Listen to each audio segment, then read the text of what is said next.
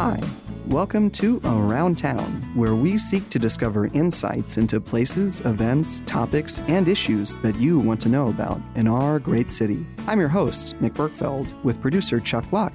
Today we will be talking with Lubbock Police Chief Floyd Mitchell. Thanks so much for coming on today. Thanks, Nick. Appreciate you having me. What's your connection to Lubbock? Well, I've been the chief of police for the Lubbock Police Department. I get to lead the men and women of the Lubbock Police Department in their efforts and drive to make Lubbock a safer city.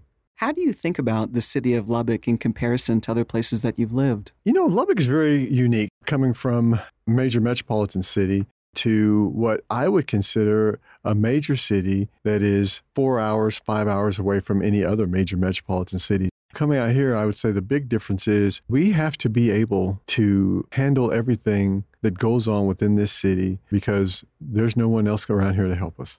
At what point growing up did you know that law enforcement was something that you wanted to pursue? You know, I don't know that there was a specific time or instance. One of the first times that I ever had an interaction with a police officer was a Saturday morning. And me and my dad were driving southbound on a street called Jackson, crossing thirty-first street. We had our boat behind us and we were going fishing. It was a little wet outside. The light had changed to red and my dad hit the brakes and the boat started pushing the truck a little bit. So he just got off the brakes and went through the intersection. And the police officer was right there at the intersection. He pulled us over. The police officer kind of said, well, uh, what are you guys up to today? Like, we're going fishing and this, that, and the other. And it's like, man, I wish I was going with you. It was a really good interaction. Put this into perspective, this was probably forty plus years ago.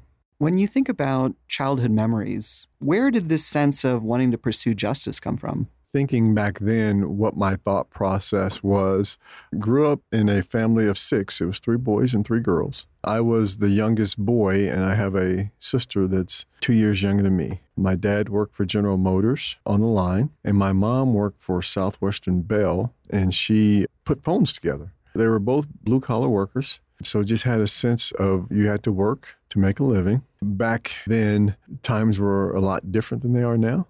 From the standpoint of financially, I knew my parents couldn't afford to send me to college, not on what they were making at that point in time. So I made the decision in the middle of my junior year to join the Air Force. I had signed on the early entry program. I knew before I started my senior year where I was going when I finished. Graduated in May and went into the Air Force as a military police officer. The thought process of being a military police officer or a police officer in general came in, I can't really say. Even in high school, I did R O T C. Just having that structure, my father and my mother were very structure-oriented. I think just probably grasping onto the structure and understanding that this is a way for me to mature by going into the military, and both of my brothers had good experience with that. How would you describe the transition going from a military police role to a civilian police role? Oh, it's day and night. I was in the Air Force from nineteen eighty-five to nineteen eighty-nine, stationed two years in um, Bentwaters, England was my first assignment, so it was two years overseas. And then I did my final tour at Pease Air Force Base, New Hampshire. When you're a military police officer, you really just handle what's on the base. And, and yeah, you have some of the same instances of disorderly conduct, fights, some relationship or domestic violence issues, but it's a lot different than, it, than you see out here in the civilian world. Everyone in the military is governed by uh, the Uniform Code of Military Justice. While you do face some of those things, it's a lot different there. I really got to do the police part overseas. When I was in Pease Air Force Base, it was more flight line type security stuff. That's when I really kind of got the passion of, okay, this is what I want to do, but I want to do it in the outside world back home. With your military experience, what was it like going into a police academy? At that time, I was twenty-one, twenty-two years old. Physically, didn't have any issues at all. Having that discipline of being in the military for four years, I think it helped me quite a bit. I don't knock the military at all. I think it's one of those situations to where everyone should experience it, especially if you're a young kid and you don't know you're going to college or you don't know if you want to go to college or you don't have a clear path. I think it really helps you mature. I was one of the kids that graduated early. I was seventeen when I graduated. It really helped me mature. What are some of your memories of your first times on the beat as a police officer? I think if you ask the majority of police officers, their first two or three years on the police department, they'd say, man, if I could do this job for free, I would. It's that much fun. You get to come into contact with so many people. You get to learn so much, protect your community, but you also get to have fun. You make stops and you talk to people. You find out what's going on in their world. We know there's folks out there that they are career criminals. Having the opportunity to make that arrest and put that investigation together and, and watch it work through the system. What I pulled out of it is there's a lot going on within every community, a lot that a lot of people don't see. Things that happen after ten and twelve o'clock at night, there's a whole nother society out there that operates during that time. Just understanding culture of a city is always interesting. What was your decision-making when it came to moving to the city of Lubbock and accepting the position as police chief here? Starting on the Kansas City Missouri Police Department, I was there for twenty-five years. And at twenty-five years, you can retire from that police agency. And that's a police agency of, at that time, it was fourteen hundred law enforcement and six hundred civilian. I was a division commander or a major on that police department. I could stay there in that role, or I could move on to a different police department and be a chief. And I'd spent the last ten years of my career really focusing on becoming a law enforcement leader. I had some very good mentors during my time on Kansas City Police Department. I got to attend some very uh, prestigious schools, F B I National Academy, the Senior Management Institute of Policing, and really understanding what's going on with policing and where policing was at that time and where it was headed. After I got my twenty-five years on, just decided to put my feelers out and see what's going on. Always liked Texas. I put in some applications at some different departments down here and got hired on at Temple Police Department. I was there for just over four years, saw the job posting for Lubbock Police Department. What was in the job posting really piqued my interest from the standpoint of Lubbock had always been a centralized police department. They were looking for someone who could come in here and help them with their decentralization. So they were always focused at nine sixteen Texas Avenue. Every operation worked out of that one building. The city management and council had decided to decentralize the police department with the construction of three brand new patrol division stations. They were building a new police headquarters, and they also had set aside funding for a new property and evidence and forensic investigation lab. So they were looking for someone who had capital improvement project background, police chief background, trying to move the police department forward toward twenty-first century policing. That really piqued my interest. My wife and I made a trip out here before I submitted my application. I was like, I want to go out here and see what's going on out here, to see the city. And I spent a day and a half out here, I believe. Just a neat city. Everyone we came in contact with was very welcoming. We got back and talked about it, went through the process, and was lucky enough to get chosen for the position. Uh, November will be four years for me. And in those four years, what are some of the things that you've discovered about Lubbock? It goes back to meeting some really neat people. And being the chief of police, got a chance to meet a lot of folks within the community from all segments of the community. Just spending time with different people, I have made some great relationships. I've made some lifelong relationships, both on the department and outside in the community. And one of the things that we really try to preach to our officers from an officer wellness standpoint is making sure that your personal community is not just all police officers, because that's not healthy, because at some point in time, you won't be on the police department, you'll be retired, and you have to have a community outside of the police department. So my wife and I have been able to develop a very nice community where we go out to dinner, we have social events together and things like that. But Lubbock is an attractor. Lubbock has everything you can ask for. And we'll be right back with Chief Mitchell to continue our conversation on Around Town on eighty-nine point one.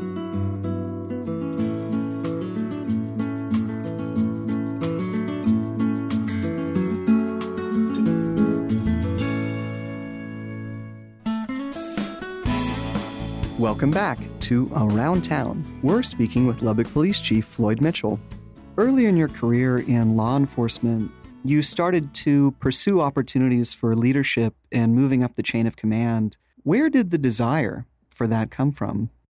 Well, I think it goes back to really understanding policing in America and understanding where policing was at the moment and some of the issues that we as a society has faced, especially when you start talking about policing and Black America. You had the Rodney King incident that occurred when I was a police officer, and understanding how that affected our society and our culture and that profession at that point in time. And then you fast forward thirty years and you have the George Floyd incident that, again, really affected our society as a whole and brought back the memories of the Rodney King and the history in America. Me moving up the chain of command was, again, I think it starts back to having very good mentors as I was coming up through the chain of command and understanding that they wanted fair and ethical policing for everyone within our city. Kansas City did a really good job, I think, of trying to prepare their members to be leaders within the organization and within policing. Just understanding that I had an agency that really wants to do the right thing and trying to train its members to do that. So when I look at a police department, making opportunities for our up-and-comers here in the Lubbock Police Department, giving them opportunities to attend the different type of leadership training and spending time with them, developing them to take over this the police department once I'm gone, working with the community to determine exactly what they are looking for in regards to policing the Lubbock community. It's really those pieces that kind of guide me in my day-to-day law enforcement activities. Sometimes in every industry or business or police department, there's conflicts. Some of the membership, they're like, well, we really don't want to go down that path. You have to really be able to identify and demonstrate visually what the vision is and what we are headed toward as law enforcement professional in a law enforcement agency. The Lubbock Police Department, I think you had some leadership there that seized the future and started planning for that with the development of the decentralization and building the three patrol division stations. Now getting here and doing the work of getting those division stations built, getting the new headquarters built, getting a new property and evidence and forensic investigations built. These things will help us, especially in twenty-first century policing, to do the type of policing that will be necessary in the future. Getting our command staff educated with the law enforcement side of it, but also the community policing side of it, so they understand that we have to bring our community partners in to be partners with us and work together to reduce crime on this. And understanding that there are going to be obstacles in your path to get from A to B, and you face those day in and day out. What are some things that influence your leadership philosophy? I have several audiences. I have my internal audience. I have police officers who have ideas and views on which way they believe the police department should go. And sometimes those are in conflict, whether it be over a budgetary item, over a deployment item, or anything. You try to work with that audience so they understand that, yes, we can do A, B, or C, but we can't do D until we address A, B, or C. And I'll give you a prime example. One of the situations that I hear a lot about internally is the opportunity to go ten-hour shift on patrol. They work ten-hour days and get them three to four days off in a cycle. And I would love to do that. But because of our current staffing issues, we can't do that safely because you're really trying to cover thirty-six hours in a day with twenty-four hours in a day of staffing, and it's difficult to do.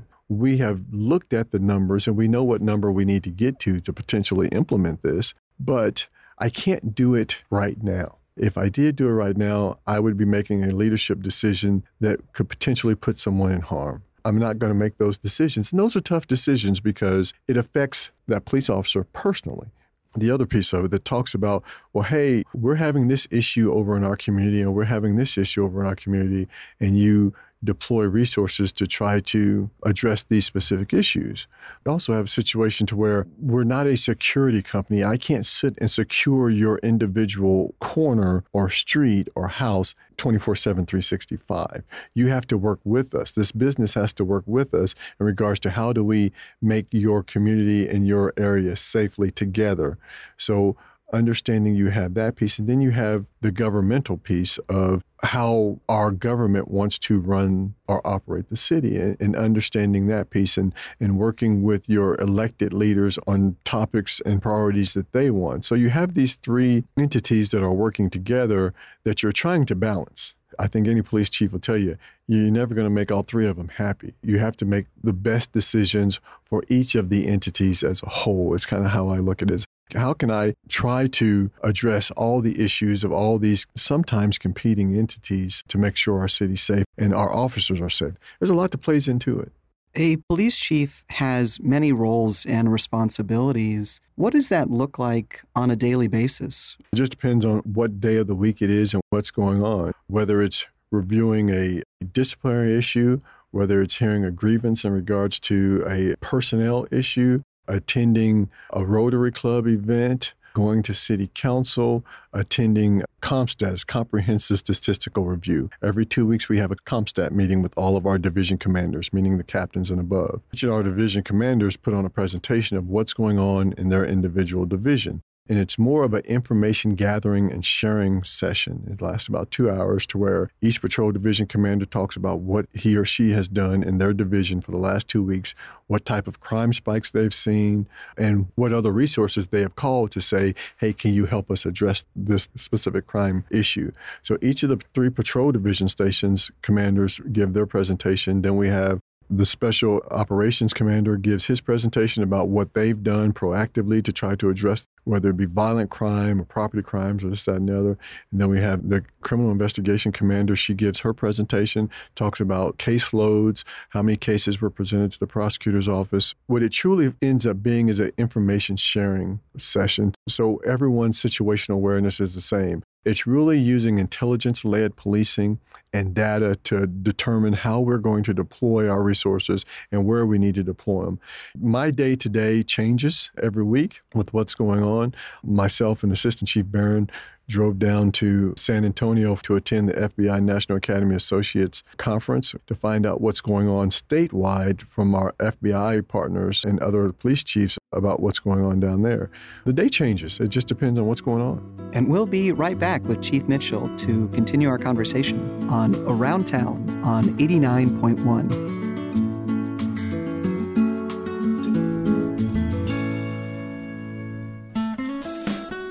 Welcome back to Around Town. Our guest today is Lubbock Police Chief Floyd Mitchell. I'd like to ask you about a term that many people hear but don't necessarily know what it means, community policing. What does community policing mean to you? It's that buzzword that everyone uses, but when you really break it down, our cities have gotten so big, we've had to basically step back. If we had the ideal community and what we wanted out of our police officers, what would that be? For me, it's trying to get that small town feel of, hey, this is Officer so-and-so. He patrols this community every day between these hours and these hours. He knows everyone. And I'll give you a prime example going back to my previous position in Kansas City. He was a major and his name was Anthony L. Really nice guy. Anthony L. had a photogenic memory. Could remember everything about anyone that he's come into contact with.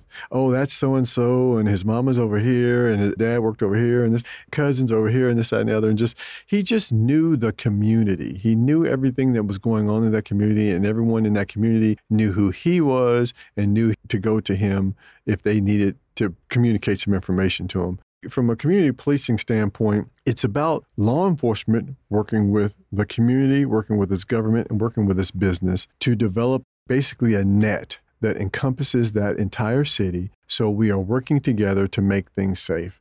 There are bad actors out there. And as our community grows, the number of bad actors, from a percentage standpoint, will grow with it. From a community policing standpoint, we need to make sure our net grows and we have those relationships to where if something's going on in that community, we have the ability for you to make contact with us so we can address that issue. When you look at policing and you look at crime, policing cannot stop crime by themselves. It's going to take that community to say, hey, I know this dude is doing this kind of dirt over here. We need someone to come over and help them. We need those mentors to help these young folks find different pathways. We need the government to give them some type of opportunities. I remember as a young kid, I worked, and I couldn't tell you what the acronym stood for now, but I worked as a summer city program. One of the things we would do, we would go clean up the parks, and they paid us. It was a good summer job, and they just took kids to different areas to clean up the city. They wanted to make the city look clean and vibrant, so it was part of it.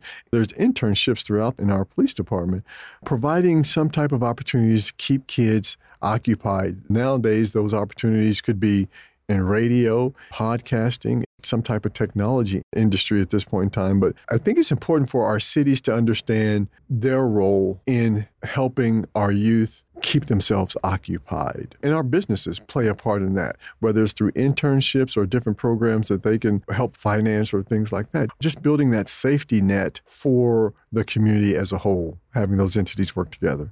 What are some examples of community policing in practice? Are there certain community policing activities that you want us to have over time? Just working together. We do a good job here in Lubbock of that. And our council members, they request, hey, can we have a deployment over in this section or in this section? So we do a good job with that. Our Burgers with a Badge, that has just turned out to be a very great community engagement event. We had over a thousand people there again this year. We have great partners in United that help us with that. All the law enforcement agencies and first responders come out and help us with that. Just really building those relationships. I get out in the public a lot, make a bunch of meetings and talk to people, sit down and have a conversation with them about what's going on in their community and how we can better serve each other. I remember when the police division station conversations were going on, it was really important to incorporate an element of the community into the design of them. What does that look like in practice, and how has that developed since they've been constructed? So we have a community room in each of our patrol division stations, and we'll have one at the new police headquarters. Those community rooms are open to the public. You just have to schedule a date and time with the desk sergeant at each of the patrol division stations. And I can tell you they are being used quite a bit by different entities that come out there to host their weekly meetings, whether it be a crime watch meeting or just a regular neighborhood meeting. Understanding that, yes, we occupy those police stations, but they are a community asset, and they're there for our community to use. We don't charge. If anyone wants to use it, you're more than welcome to come and use those facilities. As police chief of a growing city, the stations were also part of planning for growth. How does that impact the way that you think about the future? Texas is growing exponentially. There's a lot of flight from other states to Texas. So we see that in Lubbock. We plan for that growth. We really look at what's going on with the housing permits in our population as it grows. During budget season, we project how many additional spots we would need, and we put those forward to the city manager in our budget process. This year, we've asked for several law enforcement positions and a few civilian positions in this budget year, trying to prepare ourselves as we grow.